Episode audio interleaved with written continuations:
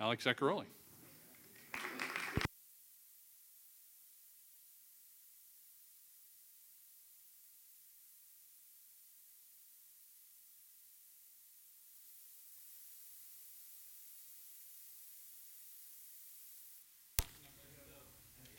Check. How about now? I'm just going to start talking, and if I, if I get really loud and then really quiet, just, you know, pick up your hands or whatever.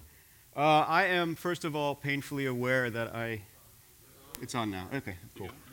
I stand in the gap this morning, not the gap that Ezekiel stood in, but the gap between you guys and the bagels. So I will try to get to this quickly. I want to. Um, I want to start by uh, we're by building on what I thought was an awesome job that uh, that Dave did last week. I've I've still got my chart. I actually tried to spend some time filling this out um, and seeing going from the old man to the new man. For those of you who were here last week, maybe you got one of these too. It's, it's awesome. Um, until I tried to start filling it out, then I didn't really like it very much. Uh, money, kind of getting there, work getting there, social life, I don't really have one, so that's not a problem. Um, anyway, it was challenging to me. So I actually would encourage you, if you, if you don't have this, go back on the website, pick it up, and uh, pray about it, and then fill it out, and then see where you are at the end of the year. I thought that was a great thing, and we're going to try and build on that a little more this morning. So let me just open us really quickly in prayer. Heavenly Father, we thank you and we praise you for this day. We ask that you would send your Spirit to be among us, Lord, to enlighten us and to uh, give us your word, Lord. We ask that you would be present in our lives and that only your truth might be spoken here today. We ask this in Jesus' name. Amen. Okay, we are in Ephesians chapter 4, verse 25. Um, and if you open up there, you're going to find that we're starting off with the word uh, therefore. So when we have a therefore, what do we ask ourselves? What's it there for? You are all scholars. Hermeneutic, very important hermeneutic uh, principle there. What's it there for? Okay, so it's a continuation of a thought. So this is going to mean we're going to have to go backwards um, a little bit just to understand what Paul's going to be talking about in these chapters. He's basically going to be giving us practical advice, I'd say, on some level, on spiritual matters. Um, but before we get there, we want to ask what's he giving us practical advice about? So I'm going to I'm going to back up a little bit here, um, back up to verse 20 really quickly, which begins with but, which is yet another continuation of a thought. But if we keep doing this, we're going to be back in the beginning of Romans, so I'm just going to start there. but you did not learn Christ in this way, if indeed you have learned him, I mean, you have heard him and have been taught in him, just as is that in reference to your former manner of your life, you lay aside the old self, which is being corrupted in accordance with the lust, lust of deceit, and that you renew you be renewed in the spirit of mind, of your mind. Sorry. My mind is still waking up. and put on the new self, which is in the likeness of God, has been created in righteousness and holiness of truth. okay? Uh, so, before I even get to that first verse, we've got to kind of wrestle with this a little bit. And, and what I want to focus here on, because I think the rest of this builds on this, is that word likeness of God. Which is interesting to me because it seems to me that trying to be like God is what got us into a little bit of trouble in the first place, is it not? If we go back to Genesis, way back at the beginning, Genesis 3, verse 4, we have a couple of people who wanted to be like God. the serpent said to the woman, You surely will not die, for God knows that in the day you eat from it, your eyes will be open and you will be like God knowing good from evil. And when the woman saw that the tree was um, good for food, and that it was a delight to the eyes, and that the tree was desirable to make one wise, she took from its fruit and ate, and she also gave it to her husband, and with her he ate. And we know what else came from there. Of course, being like God is, is exactly uh, what Satan was all about. If you go back to Isaiah 14, verse 12 um, and through 14, which uh, there's some debate over whether that's really about Satan, but I believe it is. Um, and, you know, and, and Isaiah 14 says, How you have fallen from heaven, O star of the morning, son of the dawn. You have been cut down to the earth. You have weakened the nation. But you said in your heart, I will ascend to heaven. I will raise my throne above the stars. I will sit on the mount of assembly in the recesses of the north. I will ascend above the heights of the clouds. I will make myself like the Most High. So all of a sudden, we've got this situation where we're being like God cast us all into sin eternally, or until a certain time, as we know. And now, at this point, in Ephesians, where we are to be in the likeness of God, um, something happened. It's not rocket science. You all know what happened. We can't be like God, but God became like us. God comes down.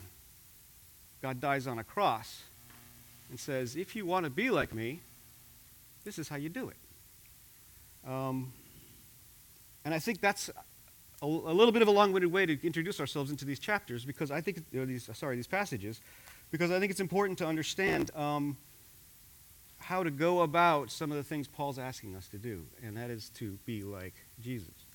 What is it like to be like Jesus? Well, we need to be born again. But remember, Jesus was born into poverty. He was born into a dilapidated manger.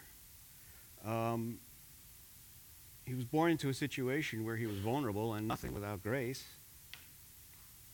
Maybe we need to trade in our Mercedes or our Maseratis or our Ford F 150 Raptors. I'm going to get that into every time I talk up here. I'm going to get the Raptor. Um, yeah, for a donkey. In other words, we need to be content with what he, we've been provided with. We need to be humble. We need to be meek. You, you, you see the larger point here. What God is calling us to do is be willing to die on the cross for him, if need be, through humble service and adoration. Ah, okay, so all of that. Therefore, laying aside falsehood, speak truth, each one of you with his neighbor for we are members of one another. Okay, let me just get you. So we start with 25. Again, I want to look at this in the prism of being like Christ versus being like Satan. And lying is the height of arrogance to me. It's the height. Who was the great deceiver? Who was the great model of lying? It was Satan, of course. We're fooling ourselves of course, when we think we can get away with something that God can't see. I think of Adam and Eve in the garden and how silly they were when they were hiding from God as though he wasn't going to be able to find them. Um, and of course, the whole thing began with a great lie. When Satan said, Surely you will not die. Um, John 8 4 says, You are the father of the devils. This is Jesus talking to the Pharisees, obviously. And what you want to do, um, and you want to do the desires of your father. He was a murderer from the beginning and does not stand in truth because there is no truth in him. Whenever he speaks a lie, he speaks his own nature, for he is a liar and the father of lies. That tells me on another level that our lies come from the embedded sin nature that we all wrestle with. And we have to obviously pray for the presence of the Holy Spirit in our lives to subdue that. But even a little white lie is a road to destruction. I, I submit to you that there's a much narrower, shorter gap between that little white lie and that big lie, that lie that leads to, to, to thievery, the lie that leads to stealing, the lie that leads to adultery, the lie that could lead to murder. Who knows? So, practically speaking, what's Paul saying? Don't speak falsehoods. Um, again, this isn't com- complex stuff. but it is eternally important. Be angry and yet do not sin. Do not let the sun go down on your anger and do not give the devil an opportunity. Okay, I've got to just very quickly give a little story here um, that I kind of embodies this. I don't know if you all have one of these. I have one of these in my house. It's a cabinet that is possessed by a demon. I kid you not. Um, it's in our kitchen, and uh, I didn't know that said demon was in the cabinet uh, until one time when my wife was out of town. She was traveling in Africa, and I was taking care of the kids, um, and I was being Mr. Mom, which I'm not very good at being Mr. Mom. I'm okay at being Mr. Dad, but Mr. Mom's hard for me. And I was making dinner and getting everything all together, and um, I went into this cabinet. And the thing about this cabinet and this particular demon is that when you take a plastic container, which is what's stored in this cabinet, and you put it in there, it, it what's the word that Calvin transmorgifies, I think is the word that it does something to that container such that no lid will match the container. Do you know, do you guys have one? Do you ever had this problem?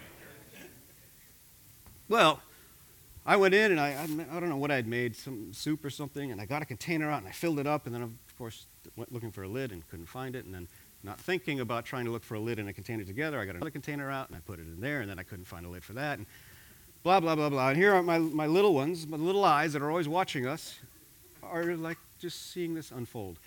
And um, I'll, cut to the chase.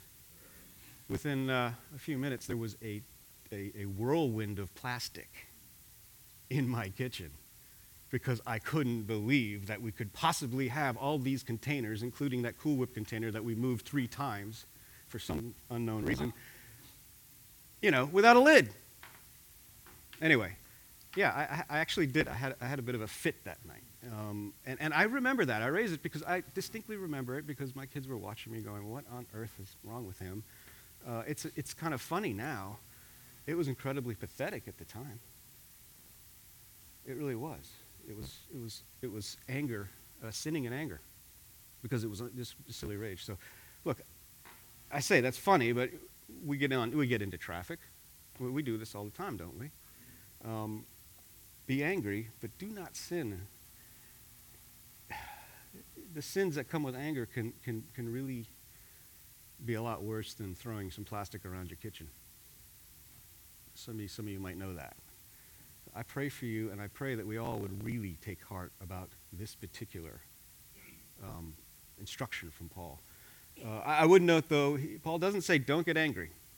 So let's go back to Jesus. I think that's where we always need to go. He doesn't say don't get angry, right? What does he say? He says, in your anger, do not sin. Um, but Jesus got angry. Didn't he? Yeah, he did. Matthew 21 13. I mean, 21, uh, 12 through 13, Jesus does a few things um, with some money changers in a temple. It's, don't think he just sort of uh, said, please, can you guys stop selling your stuff here? No. I mean, flip the tables over. He got angry. But the thing about Jesus that um, I noticed as I thought about this some more is that um, he got angry, of course, because God was being insulted. We ought to be angry about that. Righteous anger. We ought to be angry when the world uses our Lord's name in vain, when the world does not honor him. That's the, that's the example Jesus set. What Jesus didn't get angry about was when he didn't get his way. Jesus never got angry when basically they brought him out and they were nailing him to the cross and everything that he went to when he was flogged, when, when, when he was insulted, when he was spat upon. That's pretty remarkable. Um, so, what do we take from this? So, I mean, what is sinful anger? I might submit to you it's anger from stems maybe from desiring to protect your own interests. It's selfish anger. It's why didn't I get my way anger.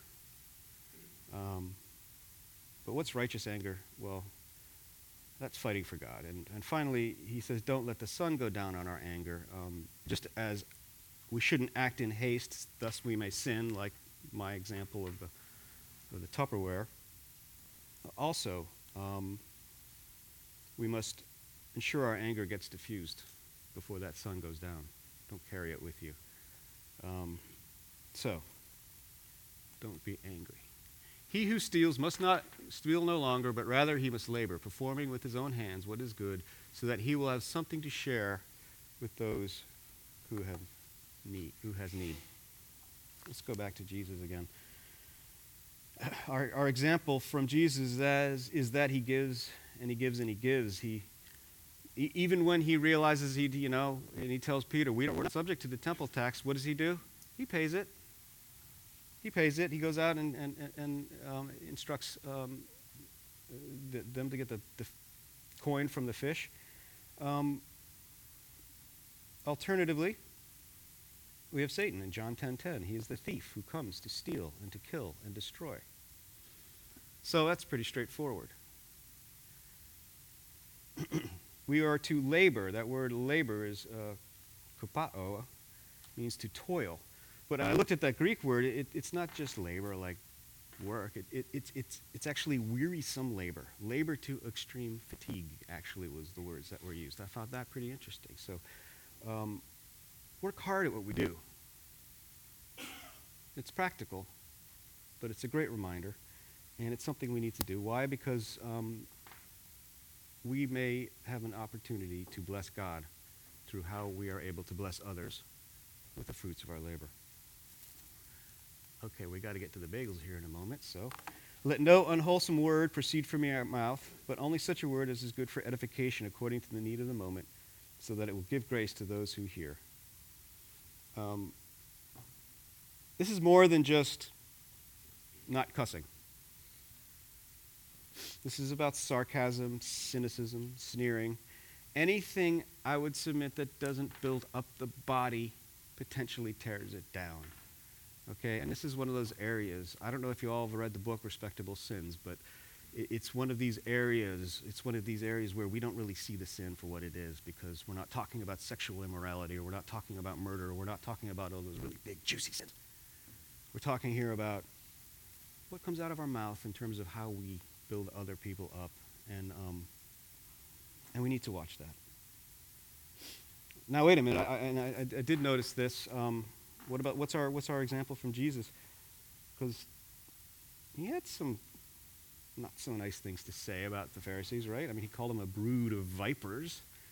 Um, the funny thing about that passage, it's uh, Matthew 12, 35 through 37, is that Jesus is actually using that opportunity because the Pharisees um, were not always um, speaking edifying words themselves. He uses that opportunity to make this point. He, he says, The good man brings out of his good treasure what is good, and the evil man brings out of his evil treasure what is evil. But I tell you that every careless word that people speak, they will give an accounting for on the day of judgment. I don't need to say anything. Read it in your Bible. By your words you will be justified, and by your words you will be condemned. Now, there's a lot more to that passage, I understand. It's saying a lot more than just say nice things. But I think that that's a great passage to keep in the back of our minds in every time when we open our mouths and, um, and speak. Uh, do not grieve the Holy Spirit, but by whom you were sealed for the day of redemption. We see this is, this is one of those great passages that tells us a little bit about the Holy Spirit, that the Holy Spirit is Him, that the Holy Spirit feels, that the Holy Spirit grieves, that the Holy Spirit gets angry. And so you don't want to grieve the Holy Spirit, okay? Um, it's not something we should do.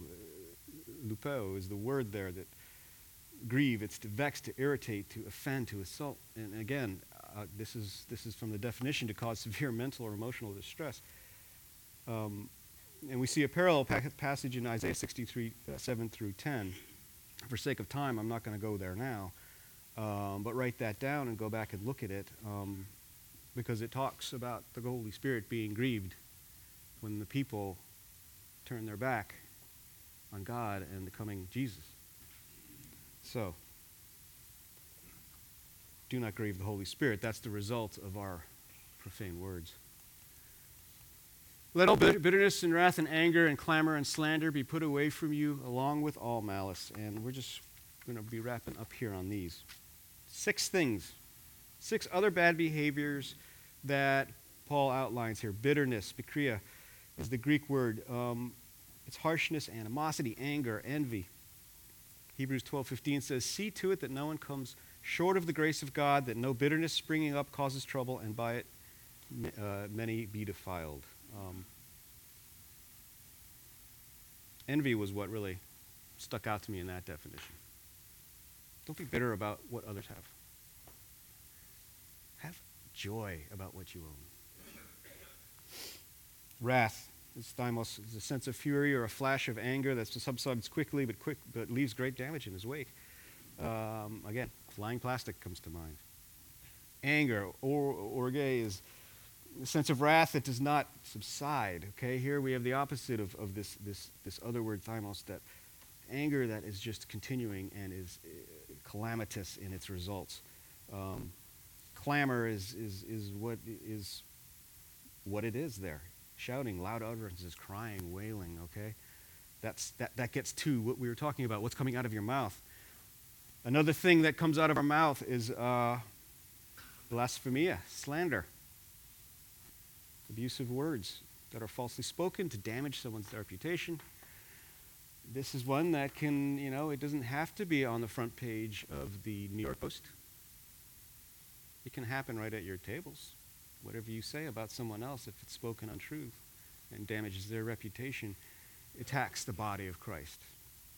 And lastly, malice, perverting virtue and moral principles uh, from their purposes to evil ends. This Is one of the definitions I read of that um, word. So, wow, this was a downer, wasn't it? I don't feel that good about myself when I read this stuff. Um, and I realize that I'm a little more like, um, like maybe Satan is than I care to admit uh, as I wrestle with some of these things. But it's okay because we have a Savior who has given us grace and has shown us the way, as we've talked about earlier. And what is the way? Be kind to one another, tenderhearted, forgiving each other, just as God in Christ also has forgiven you. That speaks for itself. I'm not going to go parsing out Greek words there. Um, and therefore, and of course, we circle all the way back. Be imitators of God as, he, as beloved children and walk in love, just as Christ also loved you and gave himself up for us an offering and a sacrifice to God as a fragrant aroma. So, yeah, we are on this side of the cross and we can be like Christ, and that is amazing. Let's pray. Heavenly Father, we thank you, Lord, that you, you sent your Son, Jesus, that you came down for us and modeled for us what it means to be truly like God in a God honoring way. Lord, we ask you to walk with us and to help us and to correct us as we go uh, when we need correction, Lord. Um, to have mercy upon us, Lord. To give us your grace, your mercy, and your peace. Lord, I, we pray that you would go out today, and go out with each of these men, Lord, and let them be your light in the community. We ask this in Jesus' name. Amen. Okay.